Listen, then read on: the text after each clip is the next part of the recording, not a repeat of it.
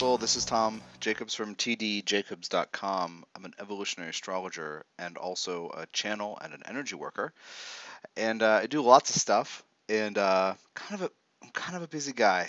Teaching a lot of astrology right now, uh, evolutionary astrology basics, and also uh, doing a lot with programmed crystals, energetically programmed stones to help you change things in your life. And and on my site, there's a bunch of stuff to check out for healing tools and advancing consciousness what I want to do today, uh, well, let me just say that um, it's been almost seven months since the U.S. presidential election, um, and right at right before and what and after it happened, I did some karmic profile stuff on Donald Trump to just say, hey, look, this is this is how this guy's wired, and this is kind of what he's about. And this is the kind of stuff we should expect from him. And by the way, the world is not going to shit. So now, today is June 1st, 2017. And today is the day that Trump announces that the U.S. will withdraw from the Paris Climate Accord. And, you know, then you have, uh, you know, people, people being upset about this. Um, anybody who knows anything about anything, knowing it's a mistake. Uh, mayors and governors around the U.S., a number, I was reading a thing today and it said like 61 mayors and have like signed this this this agreement that we are going to uphold those expectations for ourselves. Like we will take the leadership you know since obviously okay. And then you have all the scientists saying why would you do this? Anyway every so anyway I want to do a kind of karmic profile kind of a additional adding to what I did in November of 2016 which you can find here for free on SoundCloud uh, and you can even download them. By the way, I never say this in any of these MP3s that I, I've done here, but you can download. I make sure it's that option is selected. So you can listen online. You can also download it, just so you know. So I want to kind of talk about his chart in that way. Some of this will be a repeat from what I talked about around the election and even several years ago when I did karmic profile of him because he was making so much noise and I wanted people to understand you know the walking self-esteem problem that he is that's kind of what we're going to focus on today. Because why why would he do that why would we want to you know everyone's asking why. You know people journalists and pundits and people are asking themselves and each other and themselves again and then each other again you know and then all of us are wondering why. They're asking each other why you know what they're trying to analyze it analyze this decision as if it as if there is a logic as if there is some kind of strategy because they're accustomed to somebody in the being in the office of the president of the United States who is thinking I'm not, I'm not being a smart aleck when I say that and just putting him down for not thinking. What I'm going to talk about today is why so I've also that's like note one. I've done some. I've talked about his chart in different places. I want you to go hear those profiles, especially the world is not going to shit, and also backbone reality check, because I said in there, he all these promises. What is he going to get done? Like 15% of them? He he won't even try most of them, because it takes courage to make change, and he has no backbone. And that's the one where I make the joke about what's the difference between Trump and Hitler. Uh, Trump has no backbone. You know, not applauding Hitler, but just saying that like he actually believed in what he did and what he said. Trump is just like okay, we'll talk about this today again a little more. Okay. Uh, oh, the other note is that since the election, with all these, um, you know, his his aides, his lackeys, his surrogates, I wanted to do a series on SoundCloud here of, of lackeys. I, I may eventually do it, but I, it's you know to put energy toward explaining why, you know, liars lie, explaining why jerks do jerky things, mostly about why liars lie. Like I was just reading about Sean Spicer, the White House press secretary, uh, yesterday, and I, I mean, I've I, this has been with with uh, Steve Bannon and uh, that probably Nazi guy, whatever fun fuckface that whatever that dude is who's got the oh my god, his his energy comes through on the radio, his voice, and is just seething with like contempt. And I anyway, uh, Kellyanne Conway, um, Michael Flynn, like all these people, right, that I thought about doing these karmic profiles of, and um, I ended up not doing them because I don't want to give energy toward this, but I do want to give energy to you if what I see has the potential to um, help you understand what's happening and why. So, you, I would like to give energy toward you. You're worth it. Your peace of mind, you know, your uh, ability to retain faith in the human human spirit, you know, the, to know that anyway. So that that's kind of why I broke down and did this. But I almost did the one on Sean Spicer last night. I will mention briefly, Sun conjunct Pluto and Virgo. So he necessarily, and it's at the very end of Virgo. I think one's at 28, one's at 29. I could be mistaken, but it's you know, he's got a lifelong relationship with truth issues, and then he's got Scorpio Moon, and we don't have a birth time for him but the Scorpio moon at noon is at 14. So it is definitely square the nodes. It's in Scorpio definitely. Uh, and then it's also definitely square the nodal axis. South node in Leo and then moon in Scorpio. So anyway, he's got a lifelong relationship with the power of truth and can I get away with lying? This is not to impugn him. He is a soul just like you and me. But he's anyway, he's got this lifelong Pluto thing. By the way, Lance Armstrong, Sun, Pluto, and Virgo together. Again, but but but this is what I was thinking. About. I was I'll, okay. I'll just I was almost going to do a profile of Lance Armstrong, Sean Spicer, and Louis C.K. Each of them has Sun conjunct Pluto and Virgo. Look at their relationships with truth. Anyway, I was going to do it because because Louis C.K. tells the truth. People laugh, people cry, people are shocked he's telling the truth. He is like a walking opportunity for, you know, exposure, exposing the the the depths of the human psyche, and thereby the opportunity to cathart, to have catharsis, to cathard. Um, Lance Armstrong tells this whole story. I'm not doping. I'm not doping. It comes out he's doping, and then he's got to apologize for it. You know, and then there's just all this thing about shame, about lying, right? Now Sean Spicer just to contrast. Obviously, I'm doing it in this anyway. I'm giving you the overview because I don't think I'll ever really want to give, you know, even 20 minutes of this topic because these fucking people who lie, I'm just ah, just, just kind of over it. Um, I choose to put my energy toward telling the anyway. So, uh, Sean Spicer obviously is negatively affected by what he says. So his relationship with truth, it's a karmic deal. Moon and Scorpio square the nodes. Sun conjunct Pluto. It's a karmic deal.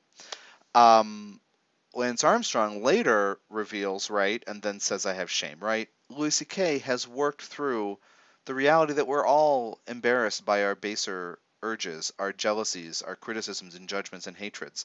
And he's turned it into a career of making money as a comedian, but also, you know, without talking to you, he, without sitting down with you, without knowing you, he, in my view, he's giving you the opportunity to go to therapy in a fun way. Okay, that's enough of that.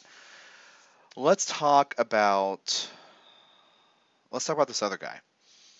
So why why would he do this? Who would want to pull out of the Paris Climate Accord? What you know, what is the point? What I want to offer you, which is building on an extension of what I was talking about last fall in those other MP3s, you know, the angle of saying Trump has no backbone. There's a different way to look at it that's, that, that's better.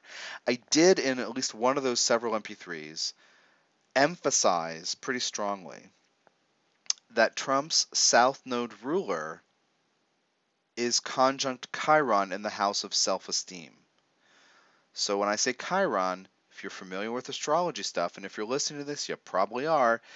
Oh, wounding and healing, right? That's what comes up in your head. If you're familiar with my work on Chiron that I've channeled from some awesome ascended master who's in my head 24 7, Djehuty, spelled D J E H U T Y, also known as Thoth Saint Germain, Hermes, Merlin. He's the he's the Mercury figure in all cultures in all mythologies. That's who you're talking about when they talk about the messenger, the scribe, the teacher, the mediator, the translator. Hermes. Okay.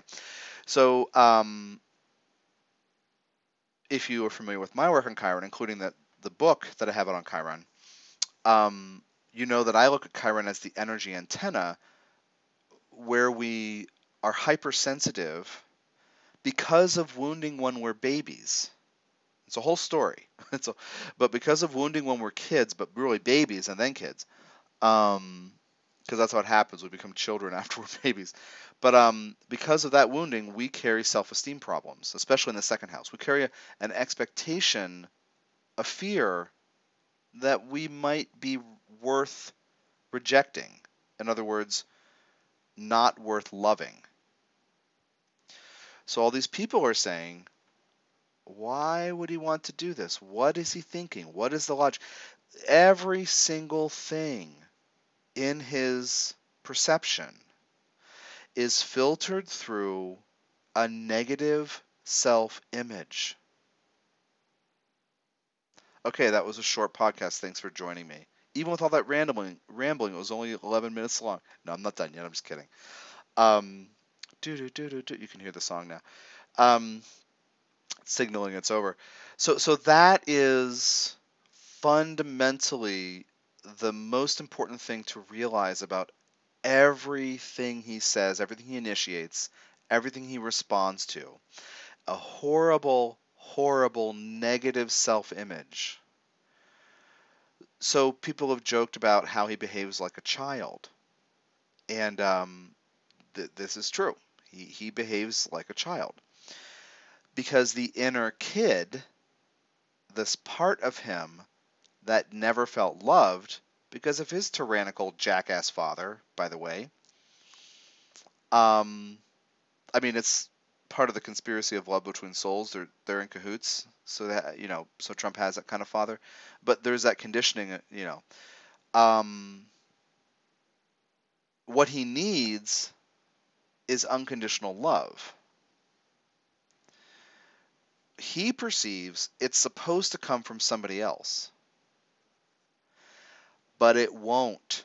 It keeps not coming from anybody else because he has to become the source of love for himself. So here we have the President of the United States, who is a walking example of what happens when you think, and I mentioned this in those earlier podcasts in November, but I still want you to listen to them. What you think it means when you have money what you think it means to have power, what you think power is, and what it means when you have it. He feels valid because he's made money. He thinks he's worth attention and people being interested in him because he has made money. So his self esteem, you know, is this example for the rest of us,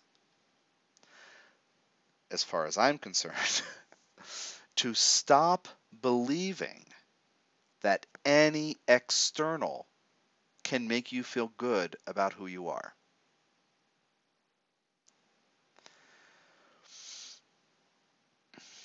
In those other podcasts, I talked about Pluto in the 12th. I talked about, you know, Pluto and Leo in the 12th. I talked about Moon on the South Node in the 4th house in Sagittarius. And I talked about Sun Uranus and Gemini on the 10th house North Node. I've Gone into those in detail. But the answer to why would he do this? Like, obviously, fucking over the planet, alienating allies, throwing wrenches into the works, not listening to. He can't listen to anyone's expertise because he is so acutely aware that he has none because of his horrible self-image. I, I just want, you know, I'm going to bring in this this deal here from the other side of my work, the kind of channeling consciousness, meditation, energy work, the part of my work, which is which is a huge part of what I do. And I try as often as possible, as I am in this moment, to tie it in with astrology and I even sometimes teach people how to understand um, imbalances, blocks, problems, and dumbassery regarding their chakras in terms of their charts. Because I'm always looking to bridge, you know, to, to help you understand how to see consciousness and, and, and, and imbalances and blocks and flows when you look at birth charts. In your third chakra, which is the solar plexus, chakras are energy centers if you don't know that. And there are seven major ones. Those are the ones I focus on. The root, the first, is located right around your anus, and it is a foundation for your whole life. And then the second, above that, you know, around the genitals, affecting the kidneys and that kind of lower part, um, that is give and take relationships. The third chakra, the solar plexus, which is above the above the belly button, it's the belly, uh, below the bottom of the rib cage. That is the solar plexus. It is about personal power. So if you judge yourself, if you shame yourself because of choices, if you feel guilty over what you've done or haven't done, if you have shame, if you regret, if you doubt yourself, that those frequencies, those threads, those artifacts that are giving off vib this vibration of shame, guilt, etc., whatever, those are in your third chakra, powering as if a battery the rest of your life. So we're complex. Humans are complex. And we have different parts of us, different sides of us. And every time I do a reading, I do what I can to validate, you know, whether it's a soundbite or a live reading, to, to validate for the person, well, okay, you got this deal going on, but you know, you also got this going on. These two parts of you are may get along, they may not get along. There's, you know, integration is important, blah, blah, blah, blah. Like today, I did a reading for a, a young woman, Saturn and Aquarius on the Aquarius midheaven, smack on the Aquarius midheaven yet uh, Sun, Moon, Mercury, and Pisces in the 10th house, in Saturn's house. So it's like, you know, there are different qualities. The Saturn in Aquarius is like, this has got to happen this way. But, you know, it's filtered through the Sun and also Moon and Mercury, inner planets, in Pisces, in Saturn's house. So there's like a, you know, we gotta, we have to, um, talk about the layers and talk about validate acknowledge different parts okay so in your third chakra there may be confidence as well as a lack of confidence this idea of the battery, what part do you plug in? What part do you feed? Your self image powers the rest of your life. I often ask people to decide, uh, as an empowering affirmation, you know, I, I'm willing to give myself permission to be a work in progress, learning as I go, which invites you to let yourself off the hook for past choices that seem to be mistakes or that caused trouble or lost money or or alienated people or made you feel bad about yourself or whatever. Right? It's giving you permission to view yourself as a work in progress, learning by making choices as you go, just as your soul sees you, because that's how your soul sees you. You're here as a soul to become the source of love for yourself through making choices and dealing with the consequences, dealing with your perceptions, your judgments, to eventually make choices less and less out of fear, guilt, shame, self self doubt, whatever, and more from compassion, acceptance, giving the benefit of the doubt. So, President Trump, I actually yesterday had this moment where I heard that in a podcast, and I was like, "What?" was, you know, I've been listening to actually, actually quite a lot of podcasts and reading online newsy articles, you know, for a long time now.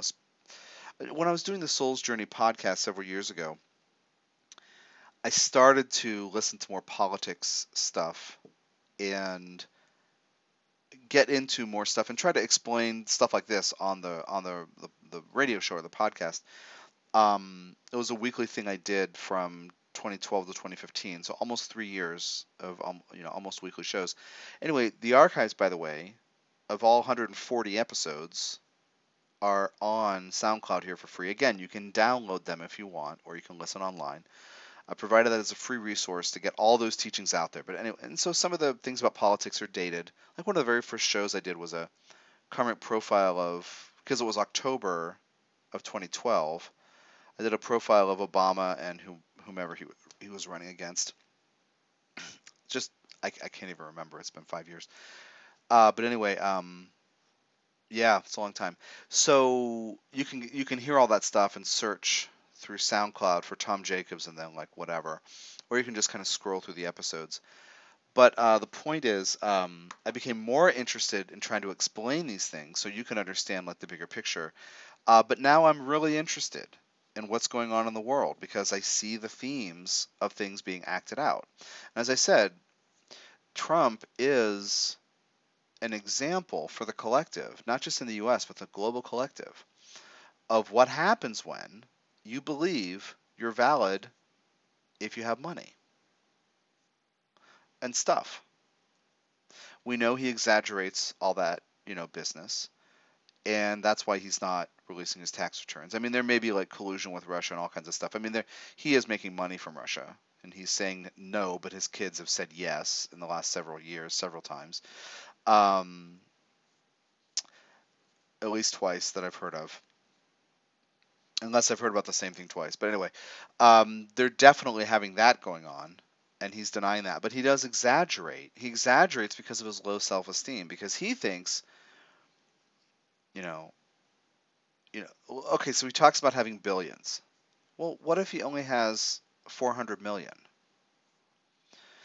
To you and me, you know, why would he be embarrassed about that? But to him, it's a problem because it's not more than 400 million. He talks about billions. Well, what if he had only 1.1 billion? to you and me, right? For him, it's never enough because he's trying to cover up the fact that there is a hole inside him. Takes me back to my college existentialism class wherein we read portions, you could only read portions of two books Being and Time by Heidegger and being and Nothingness by Sartre, or Sartre, some people say. And uh, Sartre, I'll just say Sartre because it's easier, uh, acknowledges that every human feels a sense of emptiness. And this is, you know, the basis. For, I've talked about this recently. I've written about it. Um, if you've heard me talk lately about Albert Albert Camus, that's where this is going. Kind of like how, and I talk about how Camus differs from the rest of them. The rest of the existentialists kind of like the thought blossoms, right? All these people were doing all these things that end up being kind of depressing and saddening, and nihilism inducing and you know, I mean, if life is so meaningless, why am I even here? Should I kill myself? No, I like being smart and putting other people down because they don't see the tragedy of being alive. anyway, Camus changes that. But um, by challenging you to create a sense of meaningfulness, because you can't ever really fill the hole. So Sartre says, you are a hole. Everything you do, in fact, the very structure of your body imitate, like reflects that you, by your very nature, are devoid of meaning. He talks about the alimentary canal. Like, you know, here is my mouth, down to my anus. There's this empty space and I'm constantly putting things in it, constantly finding out that I cannot have a sense of satedness, satisfaction, right?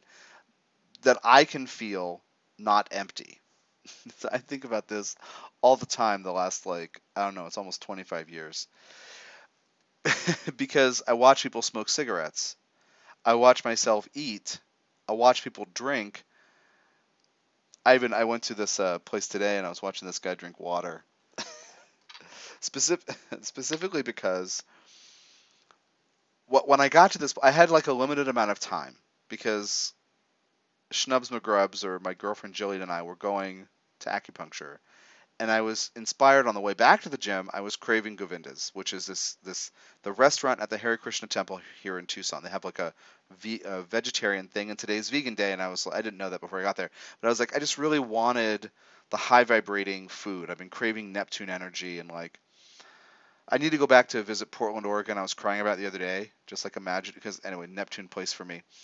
Anyway, so I was I was in line outside for when it opened, and there were I mean, maybe a, I don't know, maybe not a bunch of people, but there were enough people, right? And I was like maybe sixth in line, and there may be like 12 or 15 people waiting to get in. So some of the people seemed very eager, and their eagerness kind of came off as pushiness, but they didn't feel aggressive. They were just, okay. Uh, and I didn't like it, so I held back and just gave him some space, waited five minutes, and then I paid for my lunch, and then I got online. And the guy behind me in line, I apparently didn't wait long enough, was um, he wasn't pushy, but he was ungrounded, and the energy I just, that I was thinking about was this jackrabbit energy. He was just like alert and active and right, and I felt nudged and pushed by him like he was impatient. I would move like four inches to the left and I'd do my thing, whatever, the salad dressing and the little whatever, and I put it, and he would like do whatever he's doing super quick and then rush his his tray over and then wait for me. I perceived that he was being impatient. So after a couple times of this, when I'm like halfway through this little short buffet thing, and if you saw this, you'd laugh because it's two little tray things. It's two little um buffet stand things. There's like a cold case, and then there's a hot case, and there's like you know like eight buckets or whatever in the hot thing, and then like a bunch of little ones for salad stuff and salad dressings or whatever in the cold one. So anyway, it's not a lot of space, and so I felt like, okay, he's really eager. He can't wait. I said to him when I was about halfway through, I said, you know, I'm happy to let you go. Oh no, I didn't say it that way. I said, you know, maybe maybe you should go ahead of me. And I was totally chill. I was like, maybe you should go ahead of me. It seems like you might be in a hurry. I did not say I feel rushed. But anyway, he um he said and he stopped and he was like he's like, "Oh no, I you know, take your time. I I have I have time. I'm not worried. I mean, no worries. Thank you anyway though." So his demeanor was like totally chill. But then I looked down and his tray was almost right up against my tray. Like there was no So anyway, later and I just kind of realized this energy was affecting me and it was my responsibility to get grounded and not let it affect me. But you know, whatever. People affect you. You're human. You're an energetic being. So when I was sitting and eating my delicious vegan food, I happened to be able to see him where he was sitting. It's a long intro, but the deal is he ate, he organized his tray, and then he took a little sip of water. Yeah, this is all about the hole. Okay, he took a little sip of water, and then he forced another sip. This was at the end, and his his his tray, his bowls were all empty. And he took another sip, and he took another one, and then he took another one, and it was like he was like not aware that he was forcing down his gullet these sips of water. So maybe the guy is not very grounded. Maybe he's not in his body because his body was obviously saying, I could see it across the room. His body was saying, ah, just sit here and rest. And if you think about it, when you're going to take a glass of water and your throat doesn't feel open, your body's talking to you. I've done this. I'm sure you have too.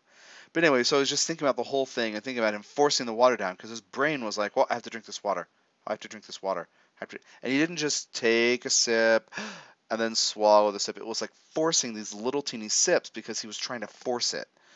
The point is, the guy's a walking hole. the guy's a walking um, sense of internal vacancy. So his brain is taken over. First, I shove the vegan food in, then I shove the water in, then I get up and leave and he got up and left pretty quickly, without like experiencing, without resting. And I, I'm probably sounding a little judgmental. It's fine. I'm I'm a judgmental insert word here. So the sense of emptiness.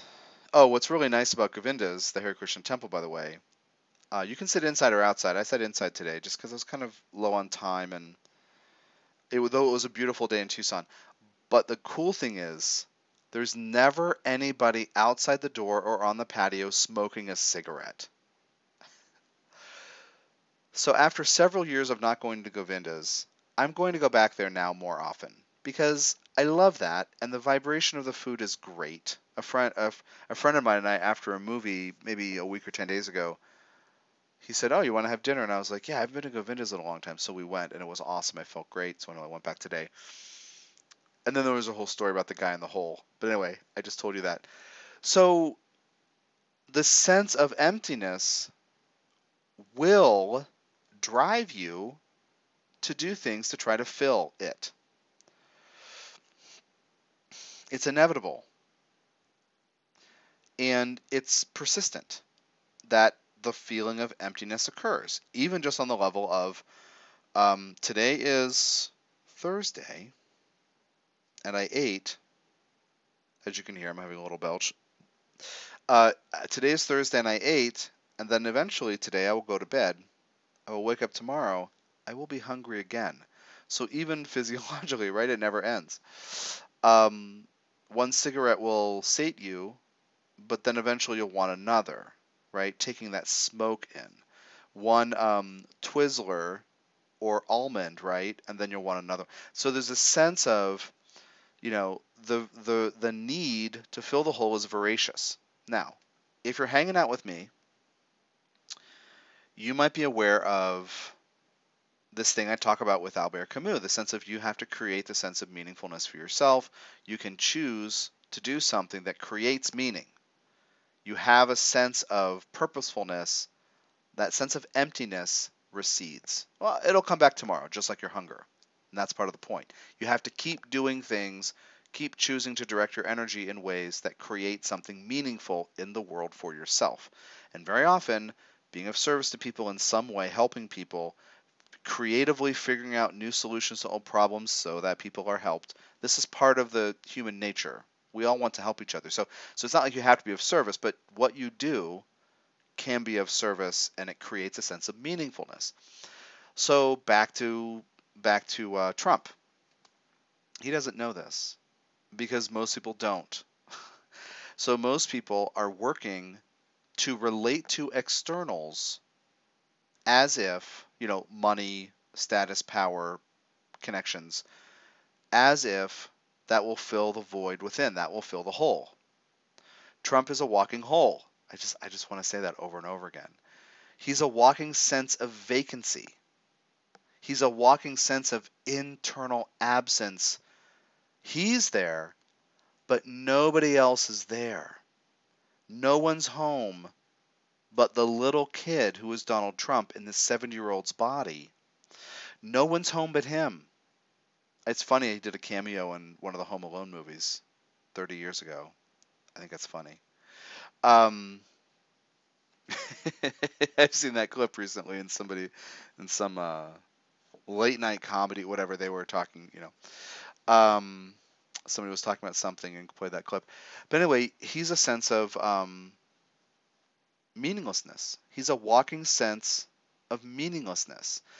In order to stave off nihilism, he has decided to attach himself to these external, to attach his sense of validity to these external measures of success that people assume uh, bestow validity. When I do Pluto teaching, I always talk about uh, how humans, for as long as there have been humans, blah blah blah. You know, as long as there have been humans, we have tied our sense of power and confidence to externals if I have a certain amount of money, if I have, um, if I feel strong, if I am healthy, I may perceive I have the right to be confident. So we tie these things to externals. Well, if you lose that money, if you get sick, if you have an injury, you know, look at look at Christopher Reeve. Let's let's just do that for a second. Pluto and Leo in the first. Empowerment journey rests upon owning power. Mm, but then, of course, figuring out what power really is. So he is, um, you know, uh, a creative type. He's uh, applauded. He's lauded. He's a sex symbol.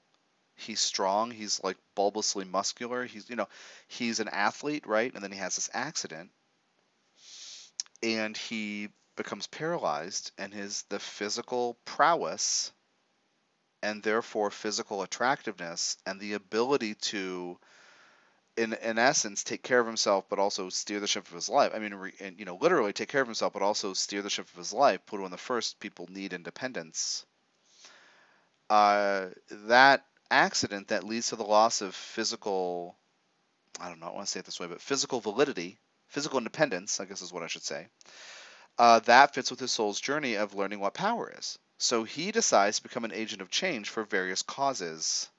I think he did some medical research stuff, and I don't remember what else, but it wasn't about him. He was being of service. He was doing something that impacted. He was speaking out. He was doing Pluto and Leo in the first in a new way that he maybe wasn't inspired to do because he had those externals that most people believe make you valid.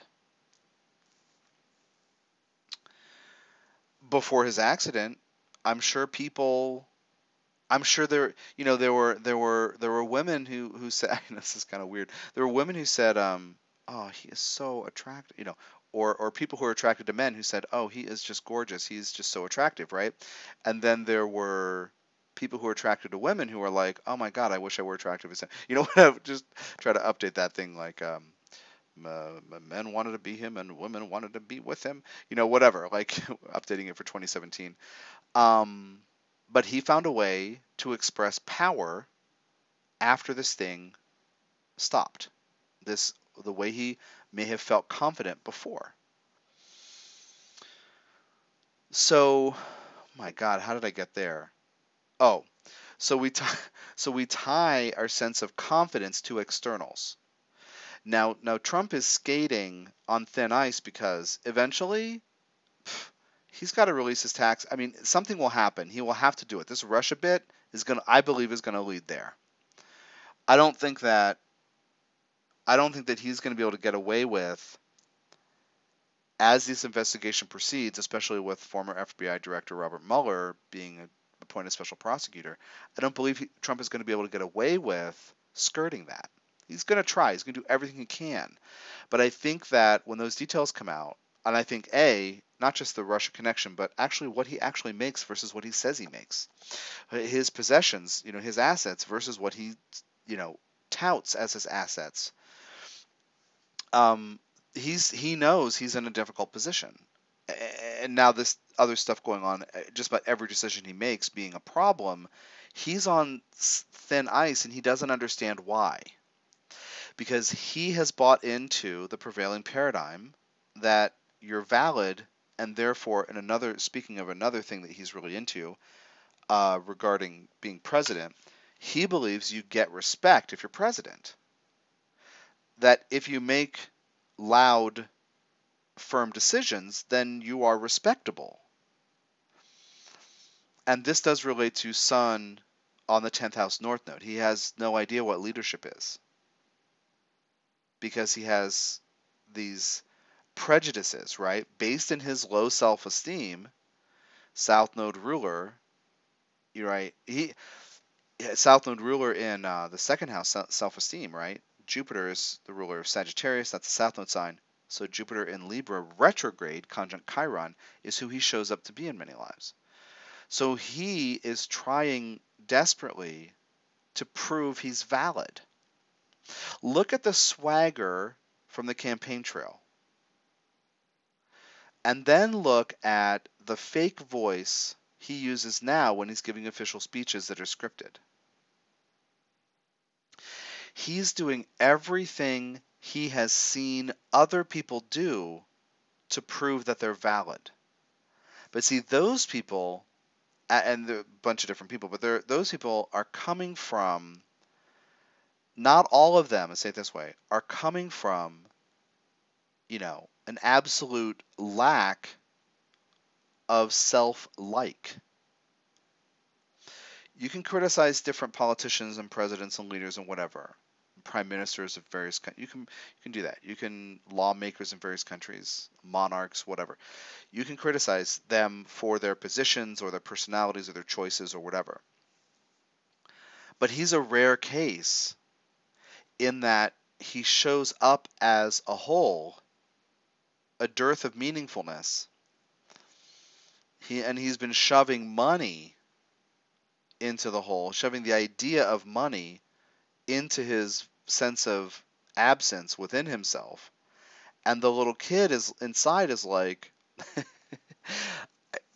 but I have all this money.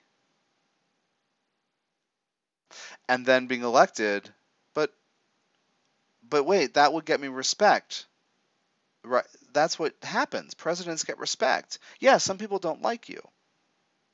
You know like i didn't like obama. Some people didn't like either of the bushes. People didn't like clinton whatever. But it's part of the terrain right? Isn't it doesn't isn't that what's supposed to happen? The supposed to happen reflects the the karmic prejudice and cluelessness of his north node and sun. His the center of his identity. This is another way to get at this. I mean, yes, the sun is trying the Jupiter and Chiron by extension, right? But the point is, uh, I mean, so they're having a conversation, but his, you know, this karmic prejudice is, you know, the north node for any of us. We have these ideas what it should look like, but we typically don't want to be it because we're trained to live in the south node. And we typically be like, I don't want to be like that kind of person. Well, he decided he did want to be like that kind of person somebody who's in charge somebody who gets respect somebody who makes statements somebody who's critical somebody who is changeable and, sh- and, and uh, shifting somebody who, who um, shakes things up right he thinks of himself as like a, a chaos maker or whatever that sun uranus on the north node in the 10th so he thinks he knows what leadership is but he's a walking hole with no capacity for leadership because he doesn't like himself everything is filtered through his third chakra battery, which says, I feel small. That's one of the reasons why the small hands thing bothers him so much. He thinks he deserves respect because he got elected. Right? And then there's a whole thing about his lies about um, if the millions of votes cast by illegal immigrants were not counted, I would have won the, the popular vote, right? He won a plurality, which ended up being the electoral college uh, key, right? He got the electoral college. Uh, and even he lies about those numbers too, but uh, or about that number. But but so he's always compensating. He's always trying to tell a story to prove that he's valid. To to to shine a light, like project an image of validity Regarding the Paris Climate Accord, now to get a little more specific. Yes, he has karma, he has beliefs from many lives that say if you make a decisive action, then you're strong. You're okay. If you position yourself uh, counter any norm, then you're interesting. Therefore, you're valid. You're worth listening to. Right? Because remember, this little kid in him is really clear being focused on this fear, obsessive about the fear that he's not worth listening to because he's not worth loving because he's not likable. Um, but what? So get more specific about like those are some of the broad things about this this karmic prejudice for this stuff on the North Node, but more specifically about this this climate accord. He hasn't listened to anyone because what anybody says wouldn't be grounded, wouldn't start with and weave into and support the story he needs to tell about himself. He, so he needs to make strong decisions so he can prove he's worth being paid attention to.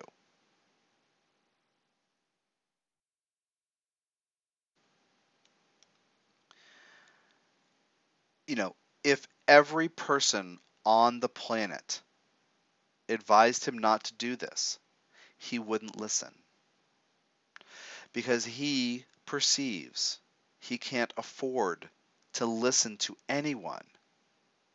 Because he has to broadcast, he has to push out, he has to project 24 7 this image that he can make the right decisions. I think of this this thing about Mars that Steve Forrest, whose apprenticeship program I've been part of for since 2004, I've learned quite a lot from Steve. And one of the things he talks about, and I, I can't remember where, if it was in a book or in a, a, um, a, a live workshop, an intensive thing, but um, he talks about Mars, and of course, Mars figures prominently for Trump being just above the horizon in the 12th. That's kind of dominating the chart in certain ways. That defensiveness and the, that, that Mars, you know, there's an inherent. I'm totally paraphrasing, so if you heard this from Steve, or if Steve is listening to this, like I, I, I I'm paraphrasing, but this idea of like Mars is a sword. And I don't know if Steve got it from somewhere else either, so who knows? Maybe somebody else needs credit. But Mars, because Steve learned from people too. Uh, Mars is a sword, and you can have it hanging on your belt in case you need it. Like knowing how to use it, but not swinging it around everywhere all the time, right? There's a sense of maturity, groundedness, clarity about Mars where you can act if you need to, when you need to, you have a tool. But Trump's come at, comes at everything from a defensive posture, and so he's wildly swinging the sword around at everything that moves.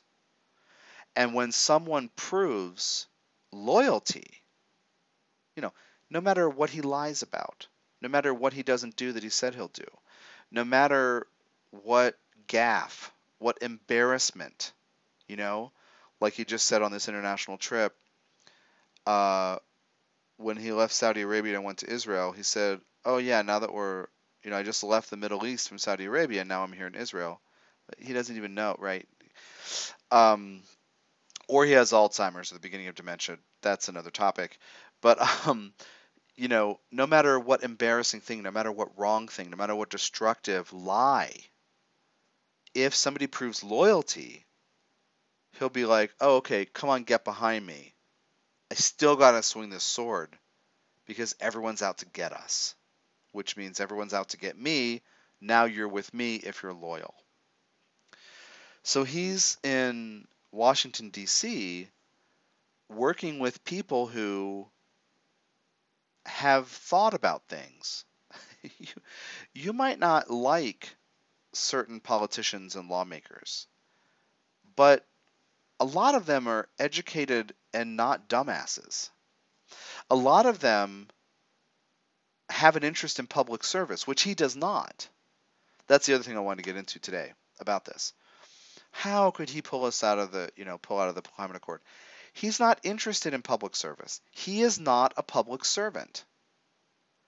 I said this in one way earlier, but in a very important way, every single thing about his approach to this job he has, he doesn't see it even as an office, which implies, you know, being a public servant. He doesn't even see it that way.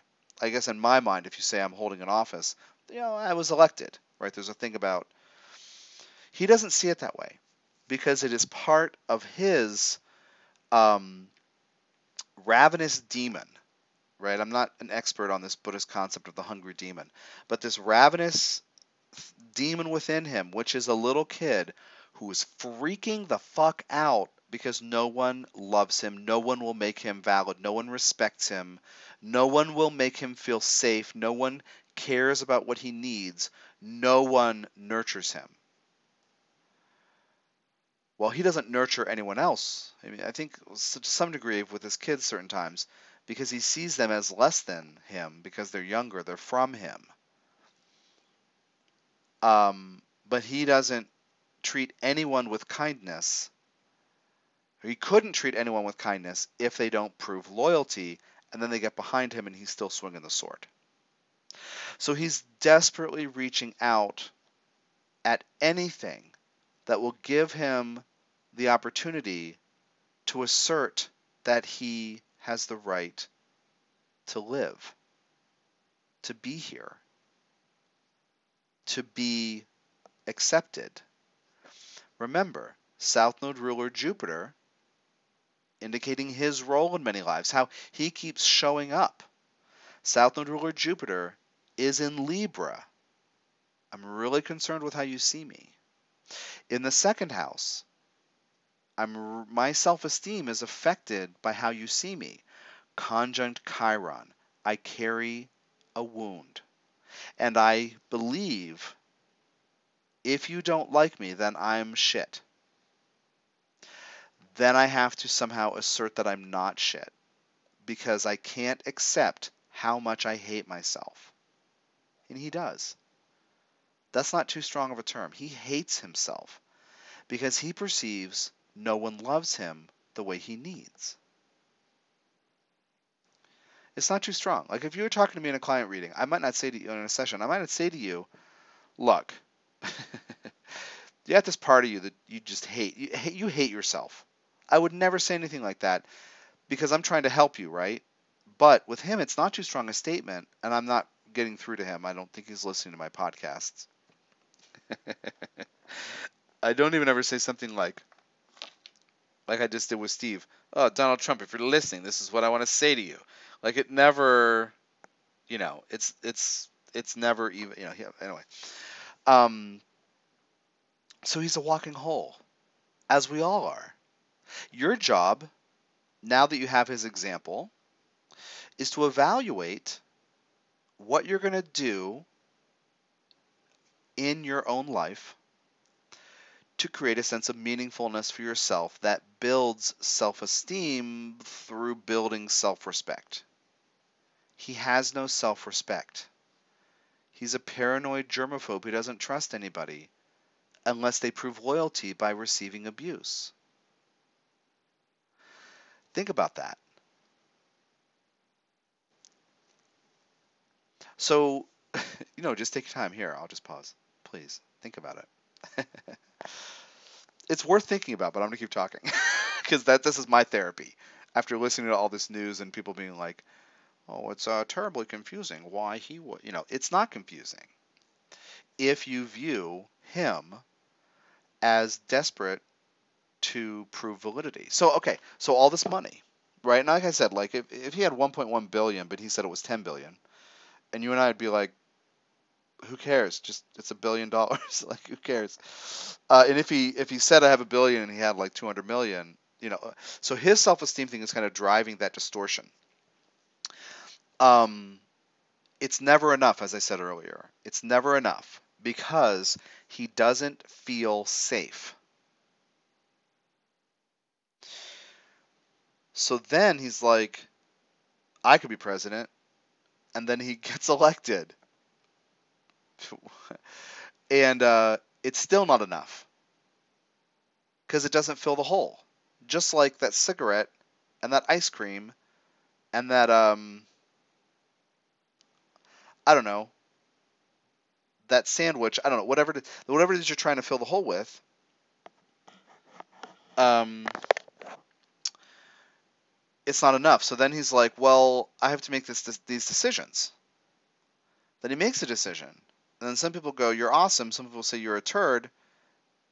And he takes it so personally, and then he lashes out, and then he's like, whatever, fake news media is the enemy of the people, all all this stuff, right? This whole like distraction stuff, and then he's changing shit behind the scenes that, uh, that, destroy people's lives, you know.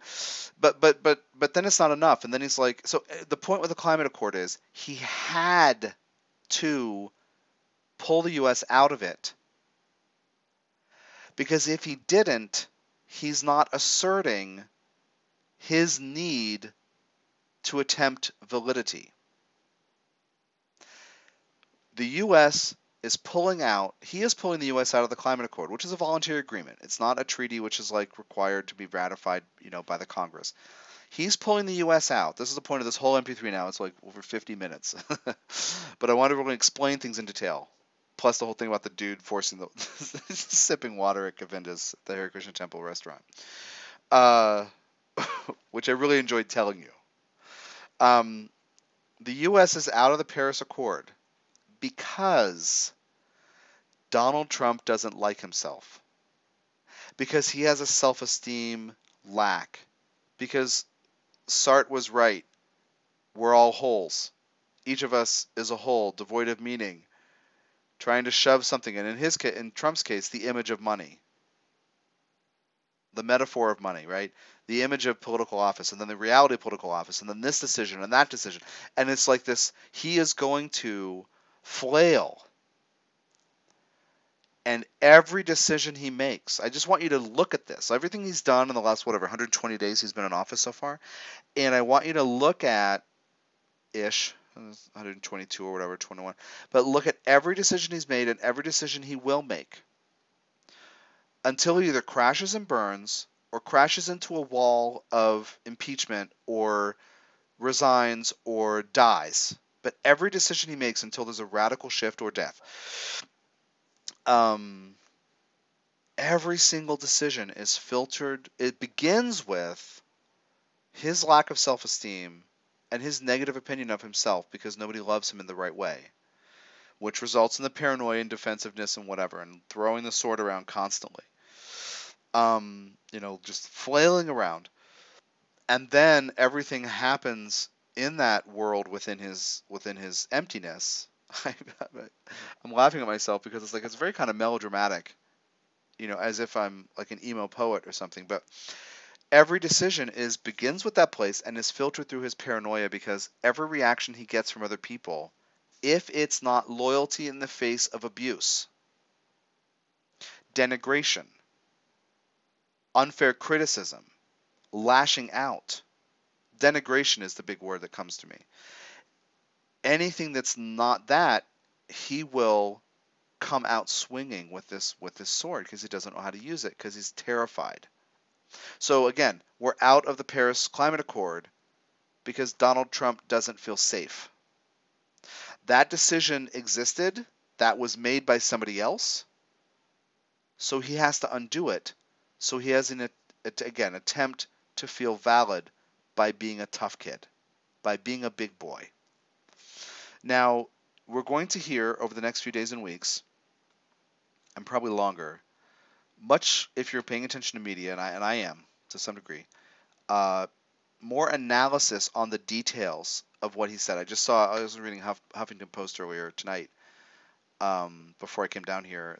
I was listening to a podcast about this. I was also reading some headlines, and and this HuffPost article was like, uh, you know, nine things that are not true in Donald Trump's speech announcing, you know, the the end of the, the Paris Climate Accord and they just detail the thing. His thing was his quote was in bold, and then they had this paragraph or paragraphs on you know the truth. And just reading through those things, it's just very obvious he's he's manu he's always manufacturing a reason to be a big deal by making a choice and banning something, criticizing something, stopping something, starting something, undoing something. So he is not you know, the American president for American people. We, as a collective, the plurality that invi- that that uh you know voted him in, what was it, 46% or something of the of the people who voted in November, ish, I can't remember. Um, I think it was 46%. Um, have given him the opportunity to show us when you don't care about other people because you're preoccupied with how you don't like yourself what happens. To you know, give us the opportunity to see when you're making decisions based in paranoia and fear and judgment and assuming the worst about people, this is what it looks like. And all of that comes from this sense of emptiness that defines his inner world. Hence the late night tweets.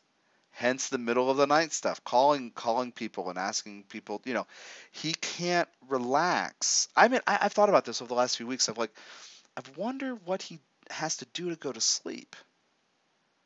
I, i'm not assuming he takes a pill or something. He doesn't um, present the energy of pill addled or even drugged he doesn't present that at all well like kellyanne conway if i did a, a lackey profile for her the title would be pill-addled sycophant, lackey colon, pill-addled sycophant, Kellyanne Conway. I almost forgot her first name.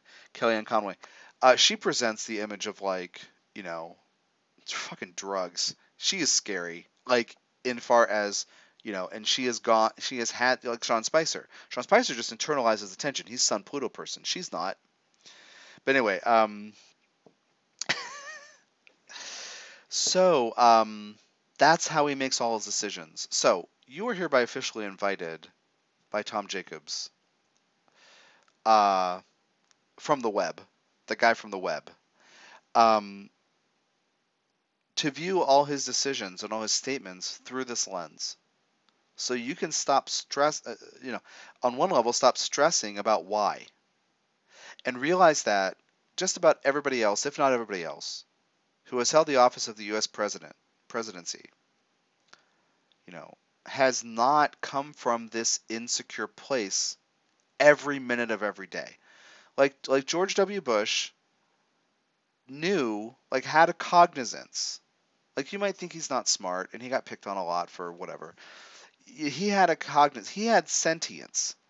The the level of self-awareness to know that he's basically just fulfilling his like his like a uh, like like the the dharma his family projected upon him. Like he basically knew he had to do this job, he had to do this thing, and it was part of his family's deal. It was part of his deal with America. He has karma with America, whatever, and his family does too. This whole like dynasty, dynasty kind of crap. Dynasty, Dyn- I almost said synastry. Dynasty versus synastry. Anyway, um, he knew that he was not right for that job, and he was basically just fulfilling a, the, the promise of his dynastic family. He knew he wasn't qualified right? So you can say what you want about him.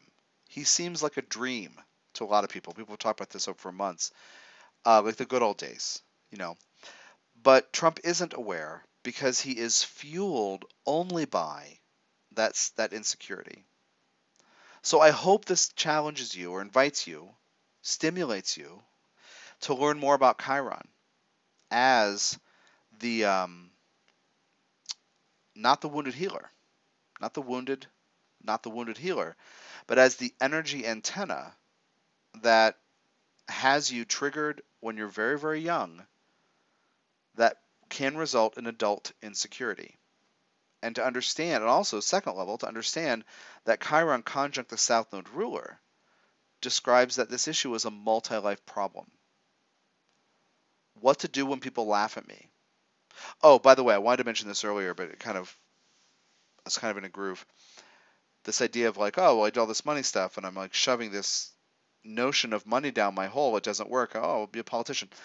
I finally saw the clip. I don't know, it was 10, 15 minutes long, of at a, at I think it was in 2011 or 2012 or 2013. I can't remember. Um, the clip from of Obama roasting president at the time, roasting Trump, who's in the audience at the press corps uh, the press corps dinner. Is that what it's called? Pre- press Association dinner, press corps associates dinner, something like that. And uh, somebody had said in an article and then linked to this video, uh, it, arguably, that experience, that sense of humiliation, is arguably what made Trump decide, after years of mentioning it off and on, to run for president. And you watch this video and you you you, know they they cut to, to, to Trump like you know from like 30 feet away or something. You can't really see. You can see his energy freeze.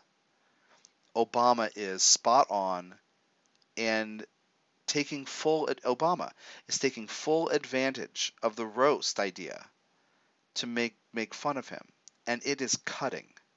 It cuts. It is like, oh my God! I, and, and you can see Trump.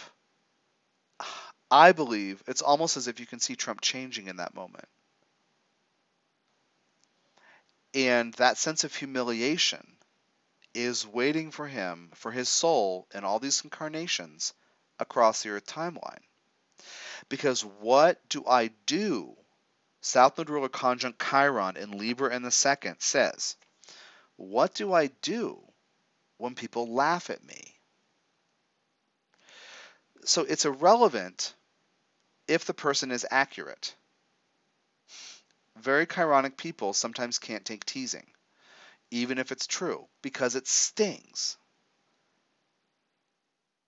Um, sometimes I think about that in terms of like Chiron Mars aspects or Chiron in Aries or Chiron in the first, being super sensitive to aggression. Um, but it's kind of a Chiron thing more generally. Uh, Chiron is an outsider. Chiron is uh, rejected at birth. That's the whole basis for the Chiron wounding I want you to work with. And so I, I lay that out in Chiron 2012 in the Aquarian Age, the key and how to use it, which is the the book that I have on Chiron, the transcript of the audio course I recorded uh, years ago. Um, that's the first wound. Most astrologers are focusing on the second wound, which is when he's inadvertently poisoned by this uh, arrow during a battle. All the details differ. Oh, it was his foot, it was his thigh, it was his right thigh, it was not. All the de- details vary, but the point is that's a second wound. And get the Chiron book to get this full story. But Chiron is rejected at birth. His like conception story, I'll just I'll just tell you briefly. His conception story is um I mean as long as we're here, as long as you're hanging out, you have five more minutes. Okay. um, uh, his mom, his mom to be, is a wood nymph. I think wood nymph. She's running around just enjoying her day. Kronos, whom we know as Saturn, sees her from afar and is like, "I gotta hit that." Uh, in his own vernacular, I don't know how he says it, but he wants her, and um, he she takes the form of a horse to run away. He takes the form of a, of a horse to catch to catch up with her. And He essentially rapes her. He takes her. I'm sure some stories might say it's seduced, but whatever. He he fucks her. He rapes her, and she did not want it. Then she's pregnant, and months later the baby's born. He's born half horse, half human, or half humanoid. She did not expect this. She says, "Get this monster away from me." He's taken. She can't deal. She can't deal. It's you know we know uh, a kid I, this, phrase, these phrases are kind of weird. Sometimes I don't like to um, perpetuate stereotypes and victim stuff. A child born of rape is the phrase. Can be a reminder for the mother of the rape, right?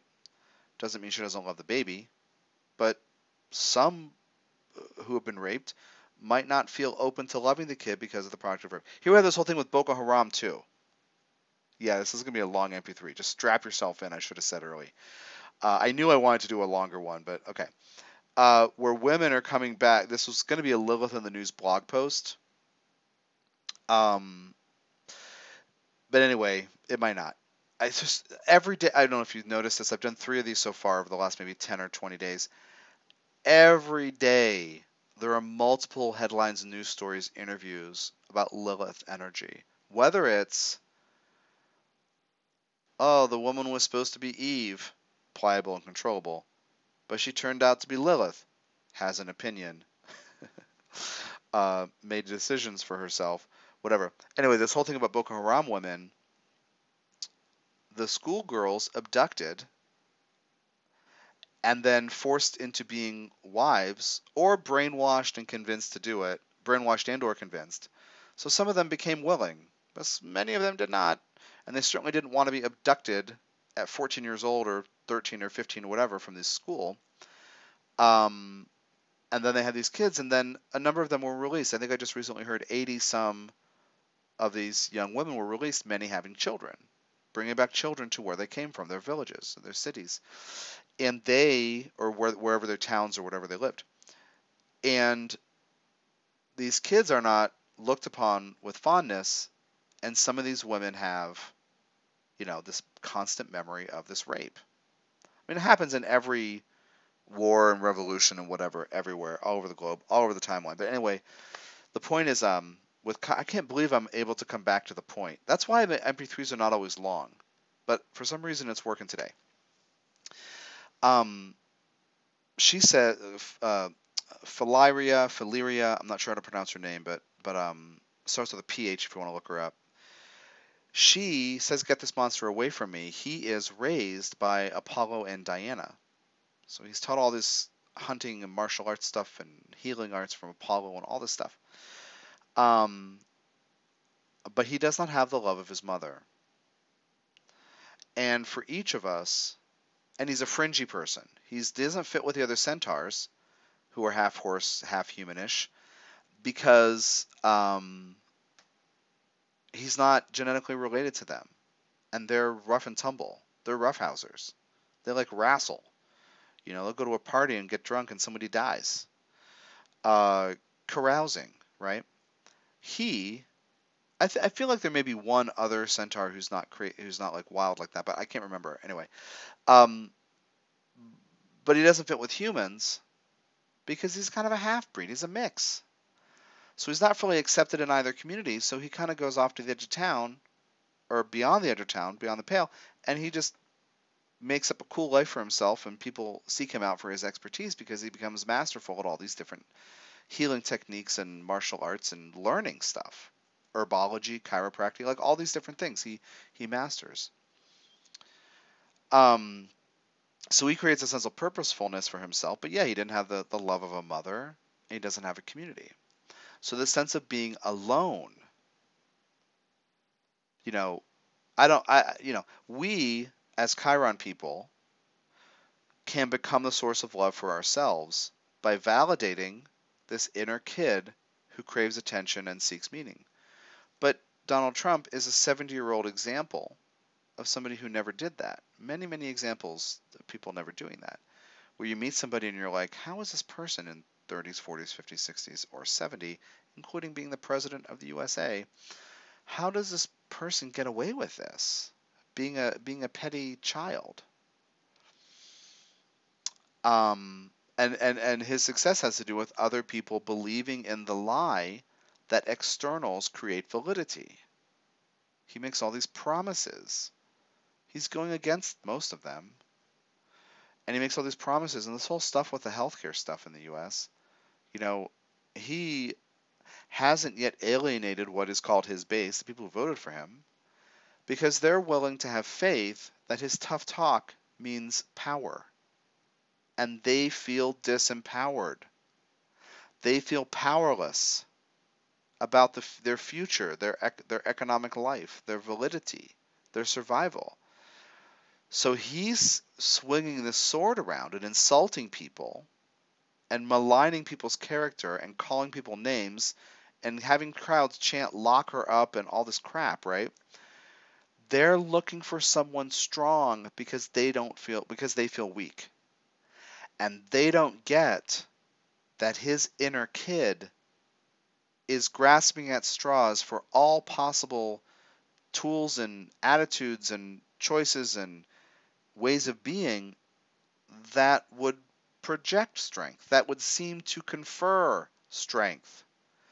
Because he doesn't understand what strength really is. Again, Check out Backbone Reality Check. He does not, that MP3 from months ago, he doesn't have a foundation on which to build anything meaningful in himself because he feels a, basically a desperation and a panic because he's empty.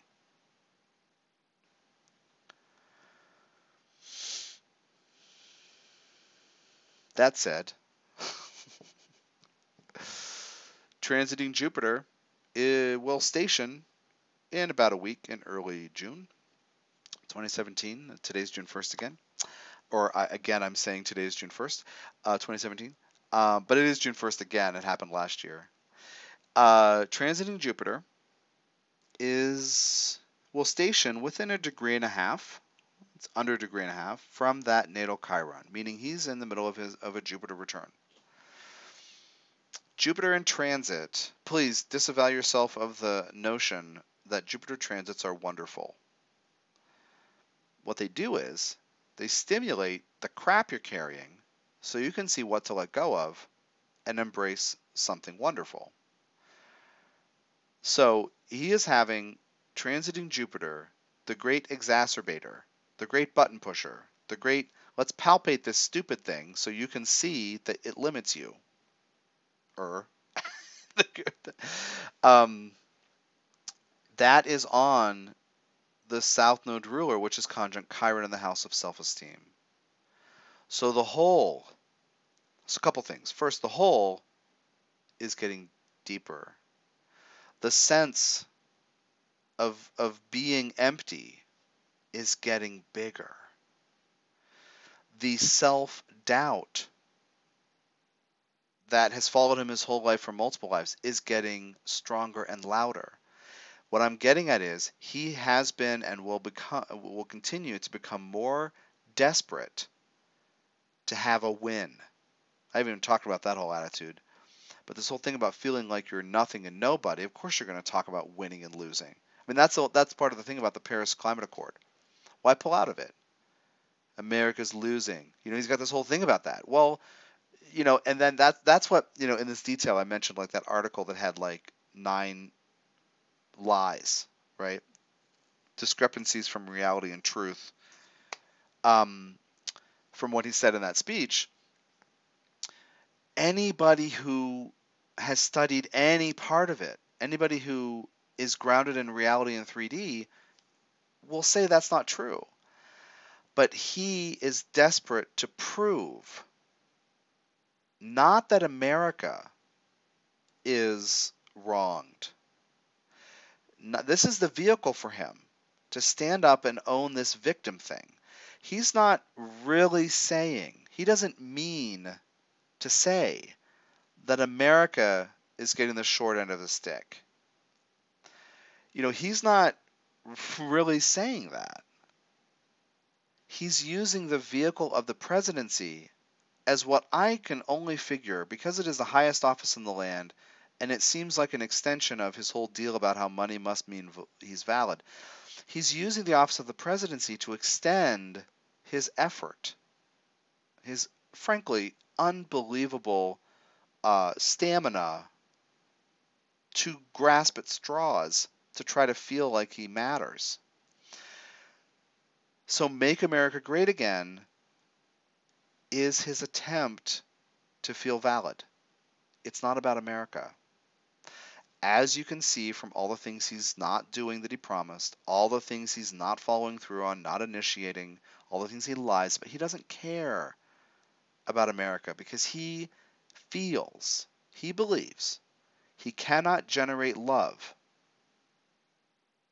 and care about people and do something useful for people because he doesn't understand where it comes from. Because the little kid inside in the 70 year old body is freaking out all the time. So Jupiter exacerbating this means it gets louder. The pain gets louder. The emptiness, the echo Think about him padding around in his slippers in the White House in the middle of the night. The echo of the the surrounding environs that prove loneliness because nobody else is there, including his wife won't even move in with him. Um, that's louder, and it's more piercing. Jupiter, and when Jupiter stations, it is grating. It is pressure. It feels like sandpaper. You cannot get away from what it is pushing the button of, what it is exacerbating. Now, Jupiter transits ideally, as I said, show you what's out of order, show you what's imbalanced. So you can make a better choice. Jupiter says by transit, so I also take this from Steve uh, Forrest, uh, in what way have you been underestimating yourself? Well, here we have this guy at the apex of the the process of proving that money doesn't make you feel good about yourself. That elected office, that being able to make decisions and hire and fire people doesn't really make you feel good about yourself. So, my invitation to you a revisit your third chakra get grounded first second chakras right? But also revisit your third chakra and what self-image is in there. I do believe you know that's the first thing. Second thing is realize you know think about what you can do to make you like yourself more to upgrade your self-image and to, you know, participate in the world in a way that acknowledges that other people exist. Because he can't. He's showing us what it's like when you feel you're all alone and then you create yourself to be all alone. And then you're suffering in this nihilism, this solipsism, where the only thing to keep you out of, which where you think you're the only person who exists, what keeps you out of nihilism, the only thing that keeps you out of hopelessness and despair and meaninglessness is grasping at straws and just forcing stuff. I think I forcing the water. Trump is forcing these decisions. It may, this Paris Paris Climate Accord retraction or whatever removal makes sense to nobody, but including him. There's no logic behind it. He just has to assert he has the right to make a decision. It goes against Obama, who roasted him and humiliated him. That's where we're going with all of this stuff thin skinned, takes things personally, feels slighted, can't let go of a slight, all that stuff. It's humiliation. And I believe that the turning point in his life, you know, born in 19, you know, 1940s in the U.S., as this particular guy, I think the turning point for that soul's expression is that roast in that moment. And I felt like I was watching history when I watched that footage from six or seven years, six years ago, of Obama roasting Trump. Go look it up and watch it. It's, I feel like it's history, like it, you know, watching history happen, which we don't often, you know, really see something momentous caught on film where people didn't, you know, people wouldn't have expected it, like the the, the level to which he took it personally everybody knows he has thin skin, but this was this was singular, and uh, we we are giving him the opportunity to lash out. So everything Obama did, he's he has to change, shame, denigrate. He has to poison it because he was personally humiliated.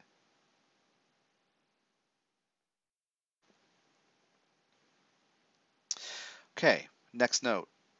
about transits. Over the last few years, Pluto, transiting Pluto in Capricorn, has squared the Chiron Jupiter and Libra in the second. So, you know, being roasted, Pluto in Capricorn in the fifth, being publicly humiliated by a comedian who was a politician, Pluto you know, several years ago, you know, that, that Pluto would have been an orb of squaring the Chiron in 2011, um, just starting up an orb of that. And now it's, of course, it's past it. Pluto's going to retrograde back to like, I don't know, 17, 18, whatever, maybe 16. But, um, and it's going to be squaring the Jupiter more precisely. But there's this thing about that humiliation being unearthed, really being triggered in a powerful way. And, um, I think from the soul's perspective, from Trump's soul's perspective, it was really important for that soul's understanding of human experience, which is what all souls are doing here as humans, to choose to run for that office, whether he won or lost. Just like Clinton, just like Hillary Clinton. Clinton, sorry.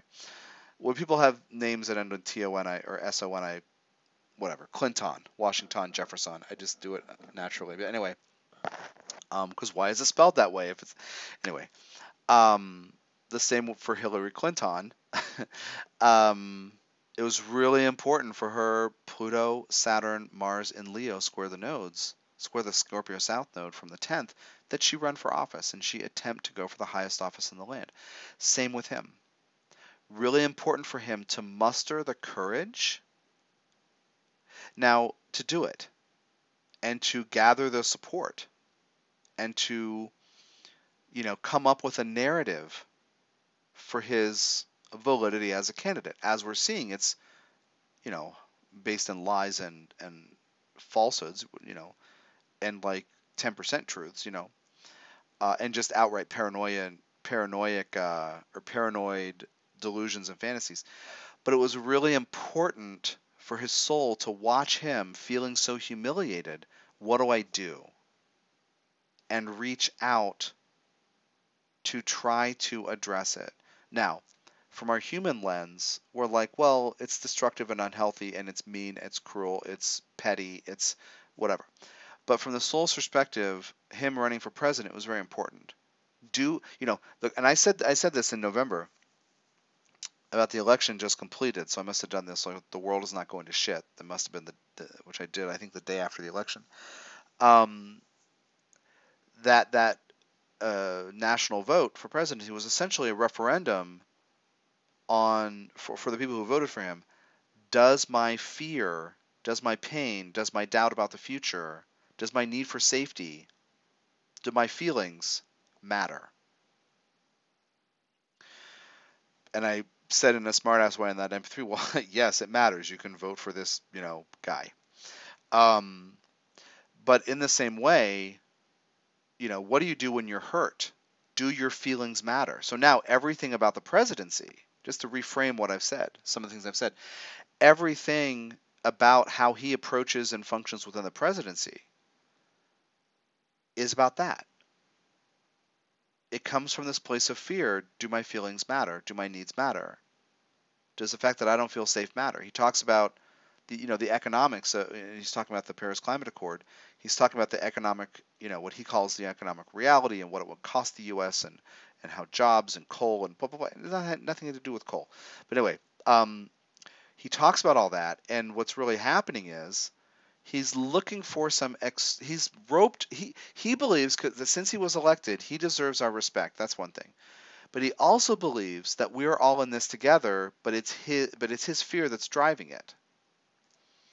So if he had a coal miner in front of him saying, "You know what, Mr. President, I'm really concerned about the environment, and I just think that we're, you know, coal is the past, and you know, instead teach me this to, to, to create solar power.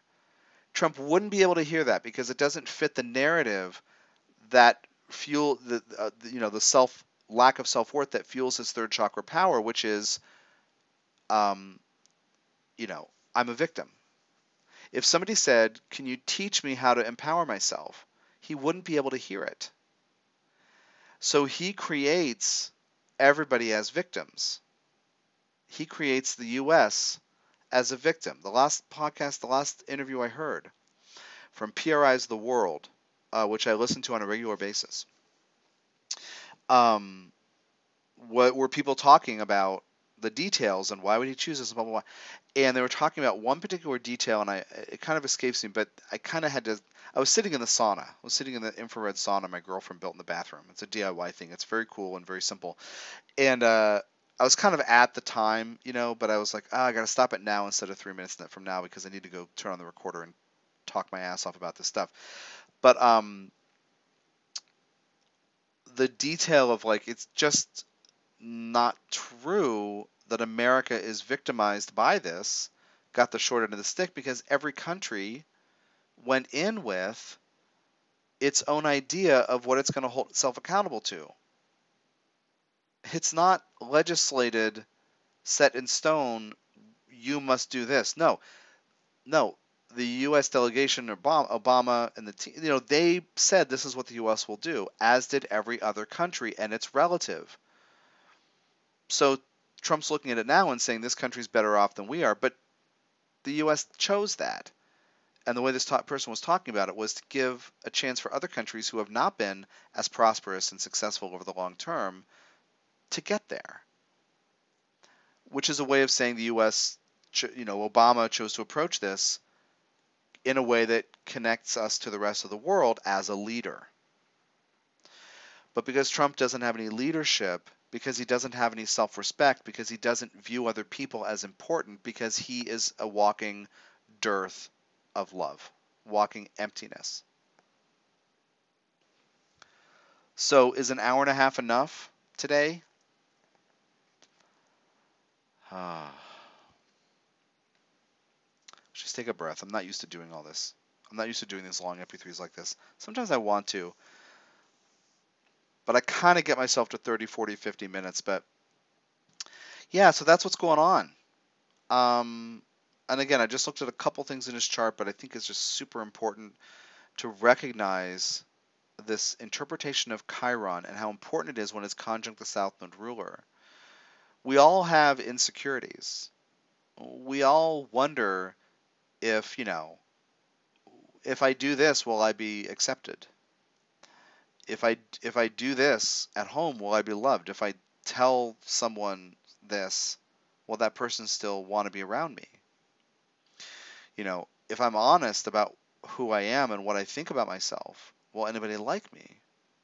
We all have Chiron. We all have a part of us that may expect rejection and feel deeply hurt and wounded by rejection. But it is upon each of us to take responsibility for parenting the inner infant.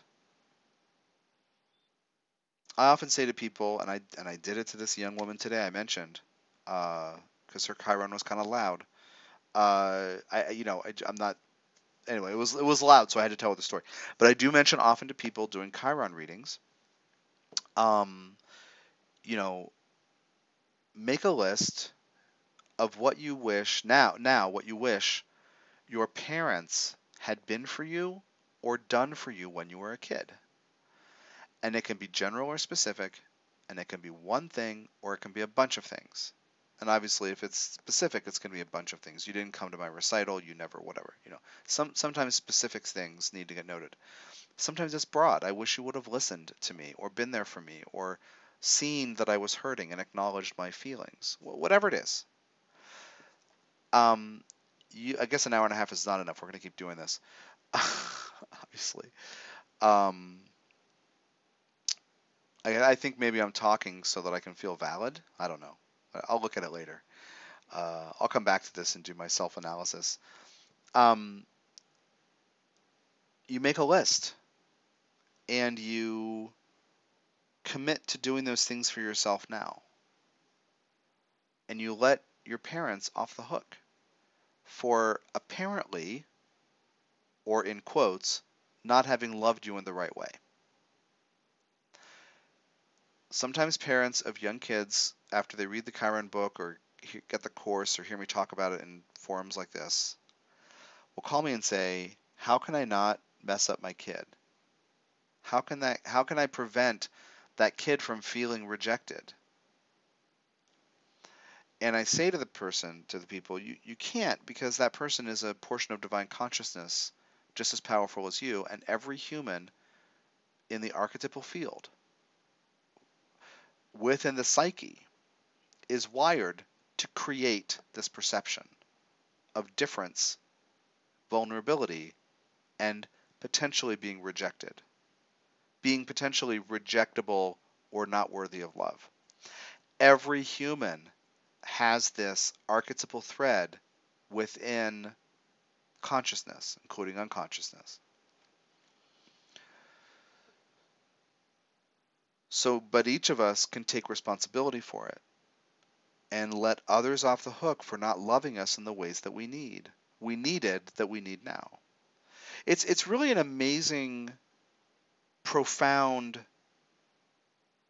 um, situation that arises, dynamic that arises when I tell an otherwise fully functional adult his or her Chiron story. And when I'm speaking it, I'm talking about the symbolism and what the symbol says, and I give examples of what it could look like. Uh, like imagine a baby, you know, and I describe some baby behavior that fits a symbolism of Chiron in his or her chart. That kid, that baby, comes to the surface, and often a tear comes into the person's eye.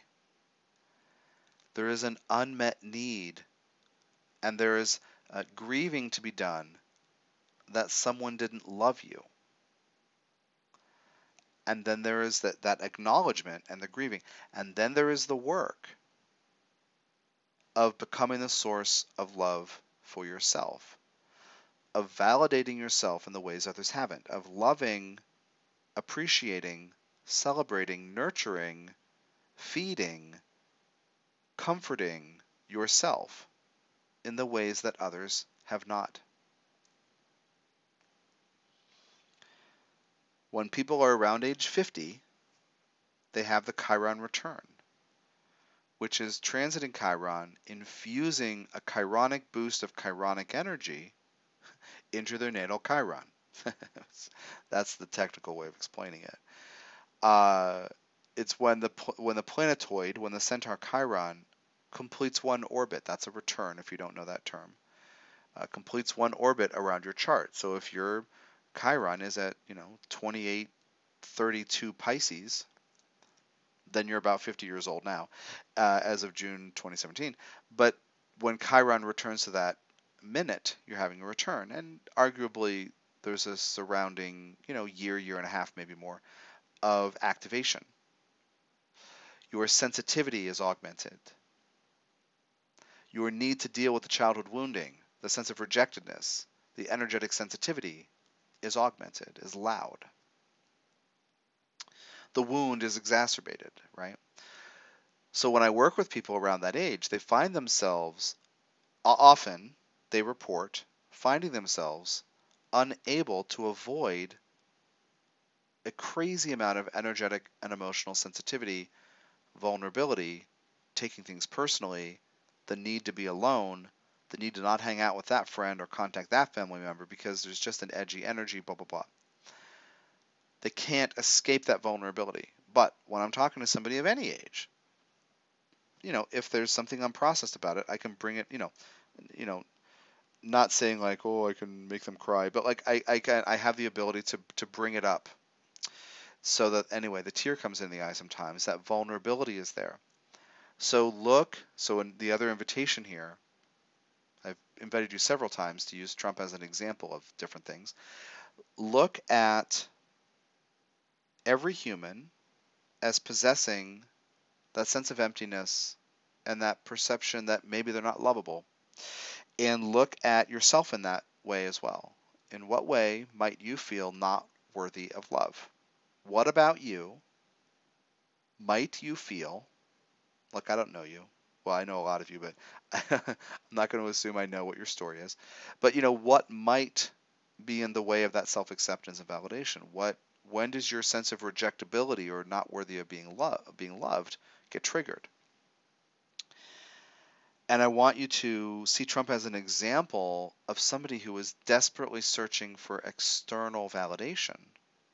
And realize that, like, be grateful to his soul for this example of grasping at straws in this way. Because in certain ways, you might want to do it till you can't anymore till you have your karma return, till something cracks open in your life that just rips open your heart, and you're sitting there, you know, cataclysmically sad and feeling worthless and hopeless and small. You know, till you can't avoid it, you will. Look at yourself as somebody who possesses all the tools necessary to end that doubt that you're worth loving, being listened to, comforted, healed. You are the only person who can fill that sense of emptiness that I've described Trump is a walking version of. You are the only person. Because your soul has you here to become the source of love for yourself. And that automatically involves, because you are involved in the conspiracy of love with other souls, it automatically means that others will withhold the validation, love, acceptance, support, and comfort that you truly need to stop feeling empty. This is why the Chiron wounding in infancy is unavoidable. This is why it's part of the human psyche. Because the soul, which is divine love and is never wounded, you can't heal the soul because the soul can't be wounded. And this is how I'm differing from a lot of uh, from every other evolutionary astrologer except the ones I'm training, because um, you can't harm the soul, so you can't, you know, it's divine love already. It's divine consciousness. It is goddess and God already. It's outside time watching you experience pain and suffering, happiness, joy, celebration. Will you validate yourself? Your soul requires that you become that you learn over the course of many lives how to become the source of love for yourself. So others are roped in to not give it to you, including especially including your parents. So when you're born, something ha- uh, uh, hour minutes hours days weeks later sometimes up to 18 months when i intuitively tune into people and i go back to the original event sometimes it shows up as you know up to 18 months but it's very often several weeks old if not minutes or hours old. This sense of rejectedness. And um,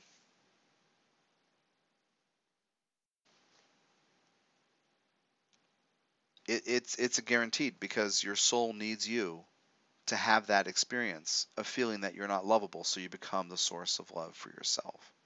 Sorry, I just got distracted by something, so I need to wrap this up. Thank you for playing with me. Uh, thank you for your time and energy.